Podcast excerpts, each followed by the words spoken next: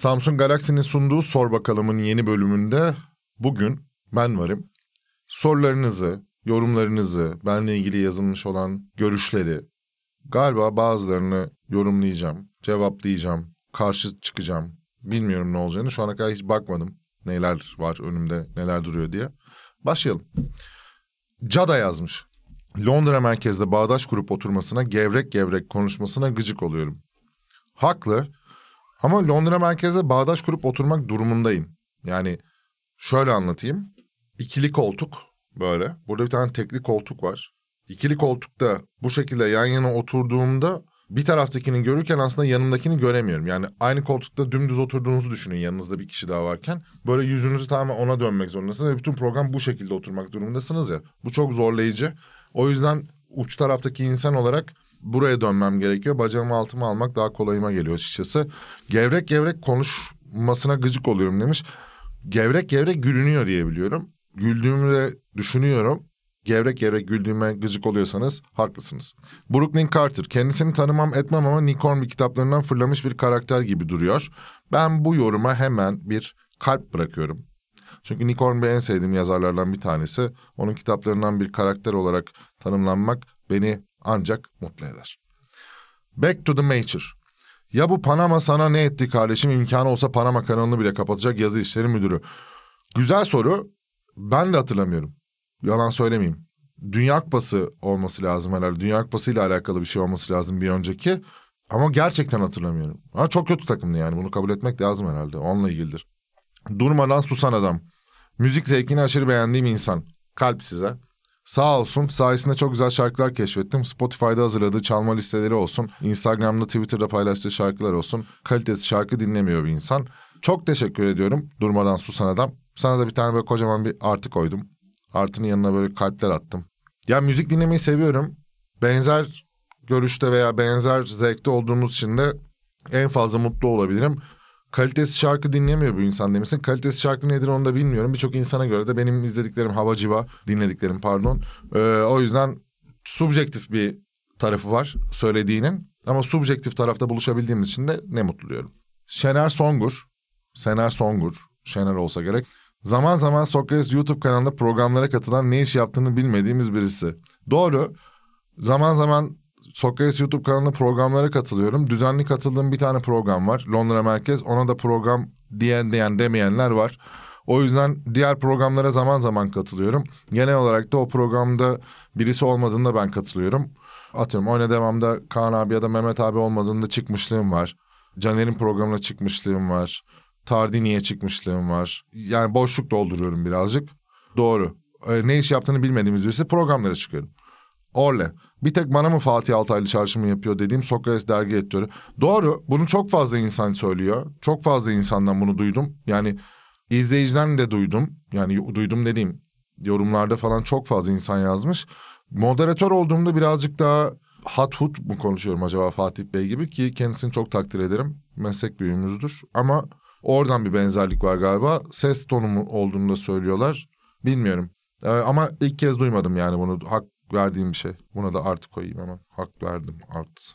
Kalpacık Deniz. Labali, samimiyetsiz, kıt bilgili ancak kendisini çok bir şey biliyor zanneden bir tip. Kamera önünde böyle ancak kamera arkasında iyi işler yapıyor. Keşke hep kamera arkasında kalsa. Doğru yani olabilir. Kamera önündeki herkes aslında sizin tahmin ettiğiniz ya da bildiğiniz gibi değil. Doğal olarak ben de kamera önündeki insanla kamera arkasındaki insan bazen aynı olmayabiliyorum. Labali yani Londra merkez üzerinden çıkıyor bunların hepsi. Labali olabilirim. Samimiyetsiz olduğumu düşünmüyorum. Kıt bilgili yani bilginin alanına göre atıyorum kuantum fiziğinde kıt bilgiliyim ama ne bileyim Arsenal'de bilgim var gibi. Hani o yüzden hangi konuda bilgi olduğunu bilmiyorum. Ee, ama birçok konuda kıt bilgili olduğum kesin. Kamera arkasında iyi işler yaptığımı söylediğiniz için teşekkür ederim. Buna da yarım artı koyuyorum. Biraz övmüş, biraz gömmüş. The Chosen One. Öyle suya sabuna dokunmayan tiplerden değil doğru olduğunu düşündüğü ne varsa onu söyleyen tarzda takdire şayan gerçekten. Pasif agresif çıkışlarıyla kendisini seviyoruz. Çok teşekkür ederim The Chosen One. Yani suya sabuna dokunmayan bir tip olarak değil de ikinci hani doğru olduğunu düşündüğü ne varsa onu söyleyen e, birazcık onları düşünmeden söylüyorum. Doğru olduğunu düşünüyorsam. Herkesin de rahat bir şekilde kendini ifade edebilmesi gerektiğini inanıyorum ama şartlarında ne olduğu malum. Kimseyi de söylediklerinden ya da söylemediklerinden dolayı eleştirebilecek durumda değilim. Ee, ortada yeterince büyük bir sorun var zaten. Pasif agresif çıkışlarıyla kendisini seviyoruz demişler. Ben de seviyorum pasif agresif çıkışlarımı. Scarface Efe. Ekranda gördüğüm kadarıyla her ne kadar eğlenceli görünler, görünse de derinlerde ağır melankolik bir arkadaş. Yok ya değilimdir o kadar melankolik falan. Yani aksine daha böyle geçer hallederiz. Sıkın hani mevcut durumu bir an önce aşmaya çalışan bir insanım. Üzüntümü çok derin yaşadığım olur ama onu da zaten insan içinde tercih etmiyorum. Çok da sık olmuyor. Öyle bir durumda da böyle bir şey yaşıyorsam zaten görmezsiniz. Ama genel olarak da tam tersi hani çok böyle dertlenen, tasanan biri değil de an, anlık olarak yükselen diyeyim birazcık agresifleşebiliyorum hafif hafif. Zararsız olduğunu düşünüyorum. Ee, ama onun dışında eğlenceli göründüğünüz kadar eğlenceliyimdir yani. Mujo 1958. Sokrates'te hala nasıl barınabiliyor çok merak ediyorum. Güzel bir soru. Sokrates'in başından beri buradayım. Kurucu ekiptenim. Hala da beni tutuyorlar. Nasıl barınabiliyorum? Geliyorum işte haftada 3-4 gün. Belli görevlerim var. Onları yapıyorum. Onları yaptığım sürece de şu ana kadar kimse bana bir şey demedi. Aksi gelme demediler. O yüzden geliyorum. Yani nasıl barındığımı barındıranlara sormak lazım arkadaşlarıma falan. Pampalar, özensiz konuşma tespiti hakikaten doğru ama mesela beni rahatsız etmiyor. Adam gayet barda arkadaş ortamında muhabbet eder gibi konuşuyor yayında. Problem yok, oyna devam. Teşekkür ederim. Burada şeyin ayrı, yani ayrımını da yapmak lazım. Yani programa göre kısmını da yapmak lazım. Hatta bir tane şey vardı. Aynı gün ben bir oyna devama çıktım. Oyna devam çekiminden sonra gittim bir tane Londra merkez çektim. Sonra benzer bir konuda Kaan abiyle konuşurken Mehmet abi yoktu. Ya da Kaan abi yoktu Mehmet abi vardı. Hatırlayamıyorum şu anda hangisi. Aynı konuda işte bir ciddi ciddi o konuyla alakalı bir soru sorarken e, Londra merkezde aynı oyuncu için bu geri zekalı da hiçbir şey yapamıyor falan gibi bir yerden gitti. Yani aslında o birazcık programın içerisinde kendimi nasıl rahat hissediyorsam o programın dili neyse birazcık ona uymaya çalışıyorum. Ondan ibaret. Problem yok oyuna devam demiş. Bu kadar oyuna devam dedim. Oyuna devamın altını çizdim. Size de bir tane artı verdim. Helalinden bir de kalp vurdum. 40 karakterin 40'ında kullanan zat. Şu özür geyini biri oturup açıklasa keşke çıkış noktasını gelişim sürecini merak ediyorum. Anlatayım abicim. Çok basit bir durum var bunun. Yani 2018 Dünya Kupası'nda da çıktı. Ben turnuva sırasında Ozan'la işte ilk canlı yayınlarını yapıyor Sokrates. Kanal kurulalı 3-4 ay falan olmuş. Yani özür dileyecek bir durumum da yok. Doğru bir şey de üretmemişiz yani. Saçma sapan bir yere geldi oradaki durum. Ben bir gün Japonlarla ilgili bir yorum yaparken çok hızlı koşuyorlar diye Pokemon gibiler dedim. Bundan dolayı benim özür dilemem gerektiğini düşünenler oldu. Sonra başka bir yayında Suudilere laf ettim. Sonra başka bir yayında hiç Dünya Kupası ile alakalı olmamaları rağmen Belaruslulara galiba bir şey söyledim. Yani konu, ben konuşturdukça beni bir yerlerden birilerine bir şey söylemiş bulundum. En sonunda da ona özür dile yayında, buna özür dile, ona özür dile derken bir tane bir sonraki yayına da çıktım artık bir tane özür listesiyle böyle. Yazdım, gösterdim bunların hepsinden özür diliyorum diye. O günden beri o gün bana o özür dilettirildiği için bundan sonra da herkes başka türlü her şeyden dolayı benden özür beklemeye başladı. Bütün çıkış noktası ve hikayesi bu. Çok basit temelsiz bir şey aslında. Ama yani sorun yani dilerim hiç sıkıntım yok o konuda.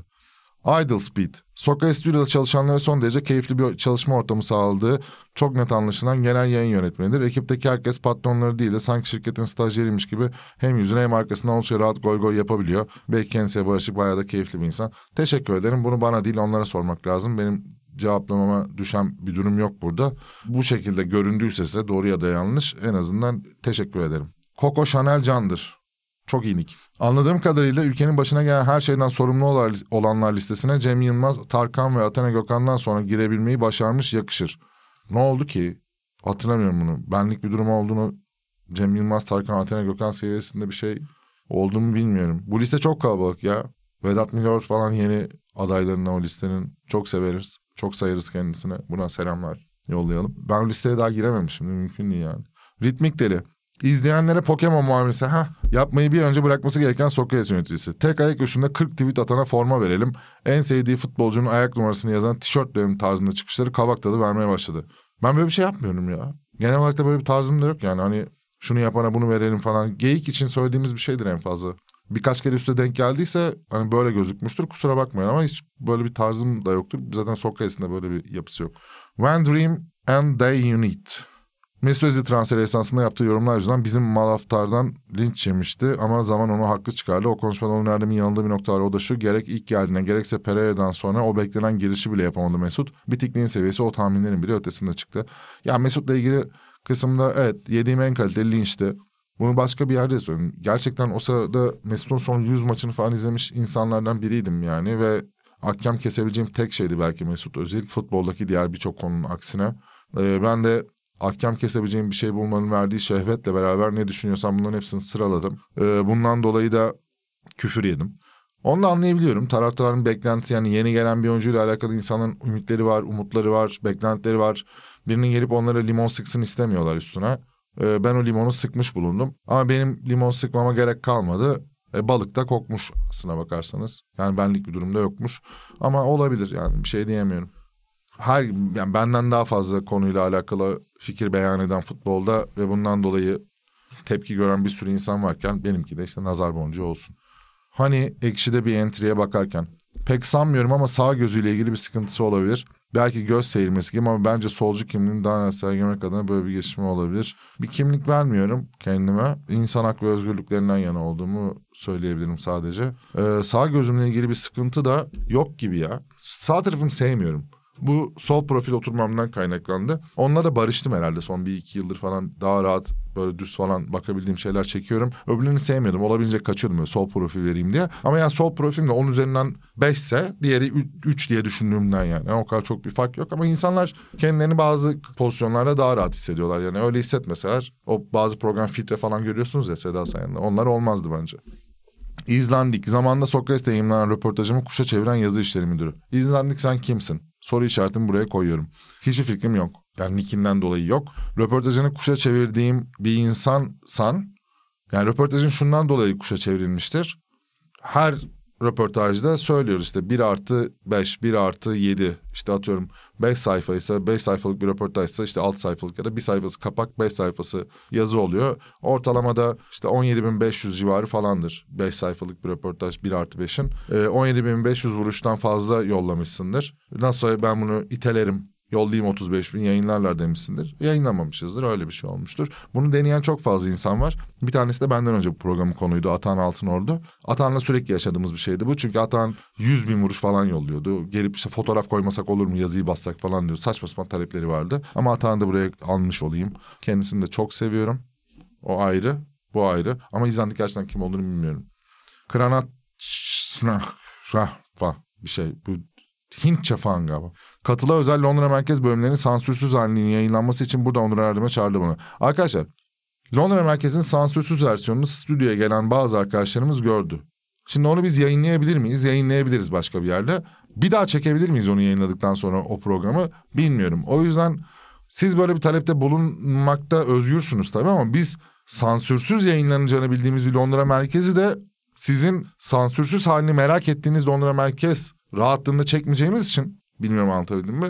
Tam istediğiniz şey olmayacak. Onların keseceğini bilerek o cümleleri söylemenin rahatlığı başka bir şey. Ee, onu da stüdyoya gelen bazı insanlar görebildi sadece. Ama onu vere, vermeyiz herhalde. Yasin Aktepe. Onur Erdem'in boş holiganlığı ve totemleri yüzünden İngiltere'de sevdiğim takım olan Arsenal'den soğudum. Bu adam Süper Lig olsa beyaz futbola cuk diye oturur. Olabilir bilgi seviyem o düzeyde zaten. Daha fazlası bir bilgim yok yani benim futbola dair çok fazla. Ee, ilgim var. İngiltere'de en sevdiğim takım olan Arsenal'den soğudum. Üzülürüm. Boş holiganlığı doğru. Totemleri doğru. Ama holiganlık zaten bomboş bir şey yani. O yüzden ben de taraftarlık hissimi burada e, yaşamayı tercih ediyorum. Ha 15 yıldır da eziliyorum. Bir sürü arkadaşımdan da örseleniyorum. İnsan içerisinde rezil ediliyorum Arsenal'in performansı yüzünden. E takım şu anda cayır cayır top oynuyor. Bununla bile sakin kalmaya çalışıyorum. E birazcık olacak. Biz de bu sefer kendimizi gösterelim yani. Yapacak bir şey yok. Totemlere devam edeceğim. Koyu cimbomlu. Eleştirilere cevap olarak ağız birliğiyle Hidayet'in Türk basketbolunun önemli bir figürü olduğu söylendi. Bu bizim Türk basketbolunun 20 dönüm noktası içeriğimizden sonra gelen bir eleştiri. O zaman yakında Hamza Yerlikaya'yı, Alpay Özalan'ı hatta Tançolu'yu falan da çağırırsınız. Ne de olsa önemli figürler. Hamza'yı kesin çağırın. Dört maaş yetmez zaten onu demiş. Bununla ilgili ben açıklamayı aslında Londra merkezde yapmıştım. Yeri gelmişken burada da söyleyeyim. Türk basketbolunun 20 dönüm noktası için bir seri yaptık. Bu serinin çıkış noktası da şuydu. Garanti Bankası'nın Türk basketbolundaki 20. sponsorluk yılı 2001 ile başlayan işte uh ah dev adamla. O iş çerçevesinde işte 12 tane Türk basketbolundan unutulmaz an, 6 tane kadın basketbolundan unutulmaz an, 2 tane tekerlek sandalye basketboldan unutulmaz an gibi bir dağılım, dağılımı karıştırıyor da olabilirim. Bir seri yaptık. Haliyle bu seriyi yaparken Nasıl ki Kerem Tunçer'in Kerem Tunçer'i, Kerem Tunçer'i, Kerem Tunçer'i alacaksak Dünya Basketbol Şampiyonası'nın yarı finalindekine almamız gerekiyorsa ha işte şuydu. O anları sadece o anı konuşmak. Onun kahramanıyla. Atıyorum bir şeyin son saniye basketi varsa sadece o son saniye basketini konuşmaktan ibaret bir iş aslında. Kerem Tunçer ile diğerini konuştuğumuz gibi düşünebilirsiniz. E, 2001 Avrupa Basketbol Şampiyonası'nda da Almanya maçında Hidayet Türkoğlu'nun aldığı bir maç o. Ve oradaki o basketi konuşmamız gerekiyordu. Ve onu almasak bu sefer şikayet ettiklerimize benzeyecektik. Görmezden geldiğimiz noktada. Aldık gittik sadece bunu sorduk. Sadece bunun cevabını aldık ve geri döndük. Bundan ibaret bir şeydi. Sponsor zoruyla falan da yapmamıştık bu arada onu. Net söyleyeyim. Anları tamamen biz belirledik. Bizim tercih ettiğimiz anlarla. Kendi aramızda da bunu tartıştık. Bunu almasak olur mu dedik. Almasak olmaz. Gerek yok dedik. Sadece bunu soracağız zaten. Cevaplayabilir bence dedik. Gittik çektik yayınladık. Anlıyorum tepkiyi. İnsanlar bir tutarlılık bekliyorlar. Belli konularda göremedikleri bir kimse yani bir sürü yerde göremedikleri tutarlılığı bizden bekliyor olmalarını anlayabilirim. Biz de elimizden geldiğince gösteriyoruz diye düşünüyorum. Belki de bazı şeyleri söylemiyoruz. Yani söylemediklerimizi de en azından düşünebilirseniz hani daha geniş bir çerçeveden veya daha geniş bir isimden bakar bakıyorsak eğer e, neleri yapmadığımızda kimlerle ne yapmadığımızda bence görünüyor. O taraftan bakarsanız bunun bir editoryal içerik olduğu için yapıldığını da anlayabilirsiniz. Yoksa birisinin bize bir şey yaptırması için çok fazla teklif geldi. Şu ana kadar görmediniz diyebiliyorum herhangi birini. Kubilay Teke sanırım bu sezonun ilk bölümüydü. Onur Erdem Galatasarayları Simge'nin Aşkın Olayım şarkısını tribün bestesi olarak kullanma fikrini sunmuştu. Teşekkürler Kubilay. Tam olmasa da ona yakın bir şey oldu ve Icardi'nin attığı golden sonra bu şarkı çalınmaya başladı. Bu ileri görüşlük ve vizyondan dolayı Onur Erdem'in önünde saygıyla şapkamı çıkarıyorum. Büyüksün baba. Kubilay bak şimdi sana nasıl bir tane kalp yapıştırıyorum buraya bak. Kocaman bir kalp yapıştırıyorum. Hiçbir şekilde bu konuda kredim verilmiyor. Sene başında ben bu şarkıyı dinlerken dedim ki ulan bu şarkı tam bir tribün bestesi. Hatta Londra merkeze geldim. Gel bir sarayımı da Galatasaray'ım gibi hani okuyabilir Galatasaraylılar diyerek önermiştim. Londra merkezde dedim ki ulan bu çok iyi bir tribün bestesi o. Düşünsene 50 bin kişinin aynı ağızda aynı anda bunu söylediğini tek bir ağızdan. Sonra bunu Icardi'nin gol. Ben bunu genel bir tezahürat gibi düşünmüştüm. Sonra Icardi'ye bağlandı bu olay. Ama ben ne bileyim işte bu konuyla alakalı daha fazla insan beni övsün. Daha fazla insan bana teşekkür etsin istiyorum. Çok fazla denk gelemediğim için şu anda sana bu kalbi çizdim ama çok teşekkür ederim. Bu program vesilesiyle de bunun hatırlatılması beni onore etti. De La Vega. Yeri geldi şakasını yaptık ama bu iş kabak tadı vermeye başladı. Onur, Onur Erdem İrna Şark'la fotoğrafı olduğu için özür dilesin. Katiyen dilemem. Gurur vesikası olarak da saklarım. 1 Kasım 2012, 2012 tarihini de söylüyorum. Çat, Çırağan Sarayı fotoğraf. Orada yapılan röportaj sırasında, yaptığım röportaj sırasında çektim. Röportajdan sonra çektim. Çok güzel bir deneyimdi ya.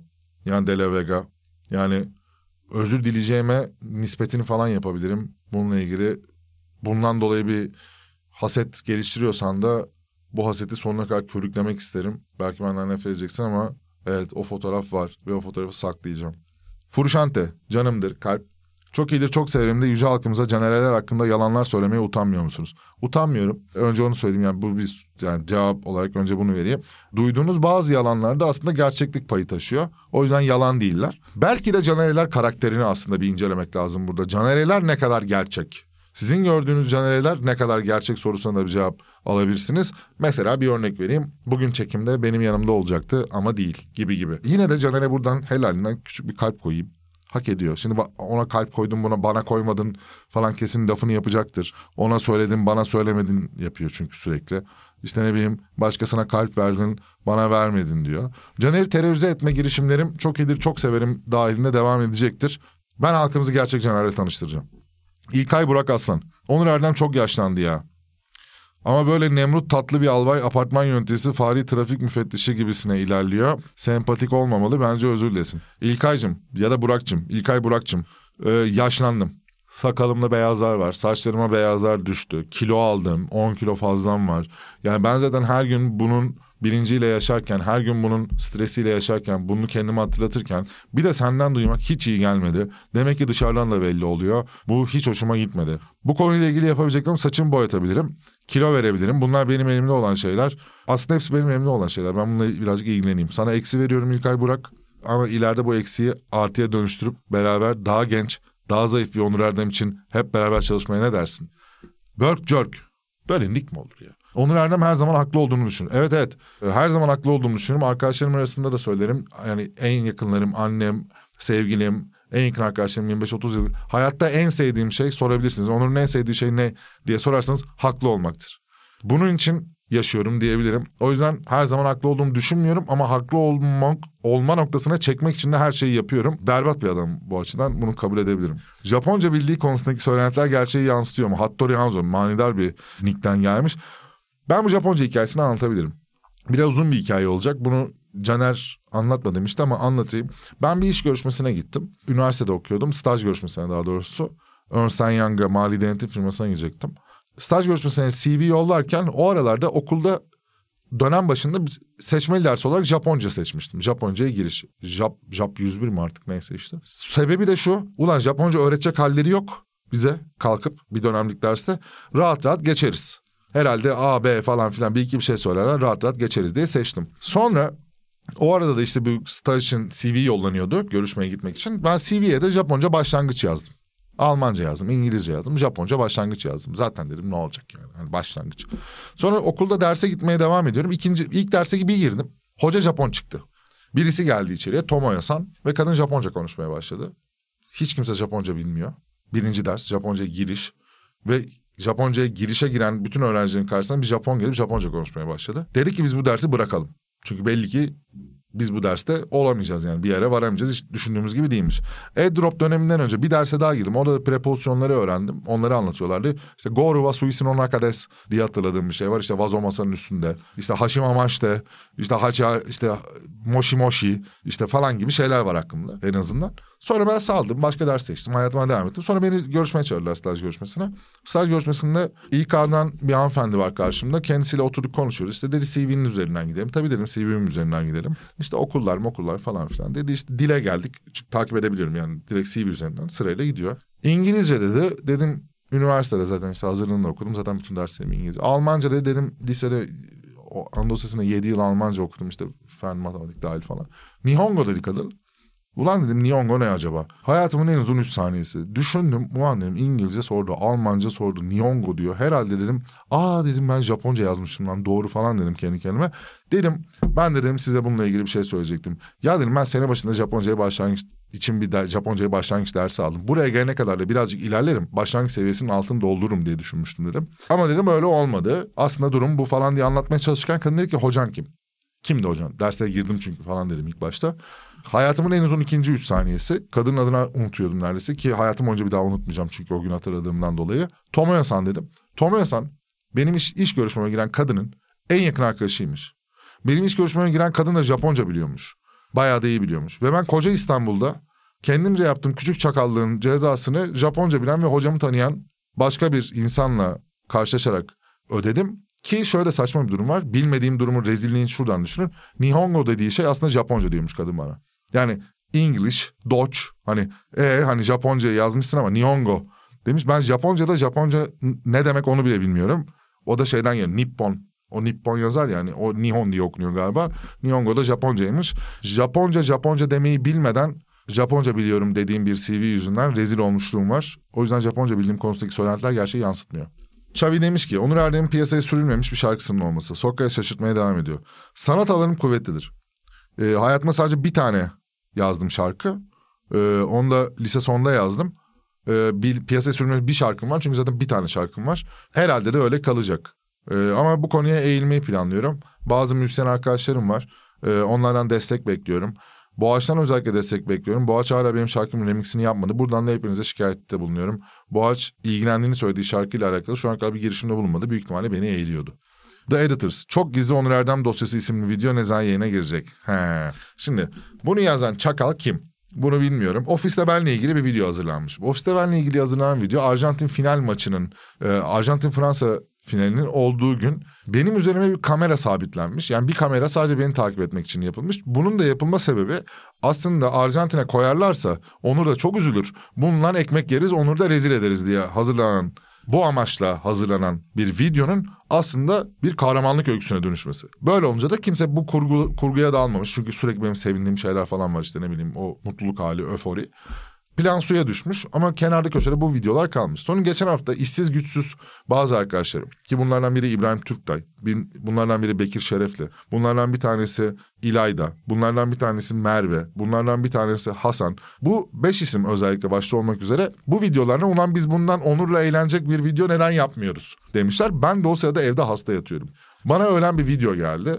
Ofise gelemiyorum. Meğer ofiste büyük ekrana vermişler. Bütün ofis döndüre döndüre bunu izlemişler. İncindim. Ben de bu videoyu yayınlatmamaya karar verdim. Çünkü sonuçta özel hakların ihlali. Benim haberim olmadan çekilmişim, takip edilmişim suç. Üstüne benden habersiz montajı yapılmış suç. Üstüne yayınlanmaya kalkılıyor. İnsan içinde gösterimi yapılmış suç. Yani bununla alakalı da girişimlerim olacak. Bu editors kimse tahminim var. Kendisine kocaman şöyle kocaman bir öfkeli surat çiziyorum. Öfkeli nasıl çiziyordu ya? Üzgün oldu benimki. Neyse üzgün surat olsun. Üzüntü de öfkeyi içinde barındırır ya da tam tersi bilmiyorum. Şu an ne saçmalamayayım. Kapatayım artık programı. Bir teşekkürüm olacak. Programı kapatmadan önce şurada aşağıda bana bir çiçek hazırlanmış. Canım İlayda. Burada bir demiş ki bu kadar şeyin üzerine sonunda açtığında bir de çiçek gör diye. Kendisine buradan teşekkür ediyorum. Kaliteli insanla kalitesiz insanın hali başka oluyor. Birileri benimle ilgili video hazırlamaya çalışırken Biraz önce ama galiba İlayda'ya sattım değil mi? Neyse kapatayım ben. Ee, Samsung Galaxy'nin sunduğu Sor Bakalım'da bu bölümün sonuna geldik. Yeni bölümde başka arkadaşlarımla görüşmek üzere. Hoşçakalın.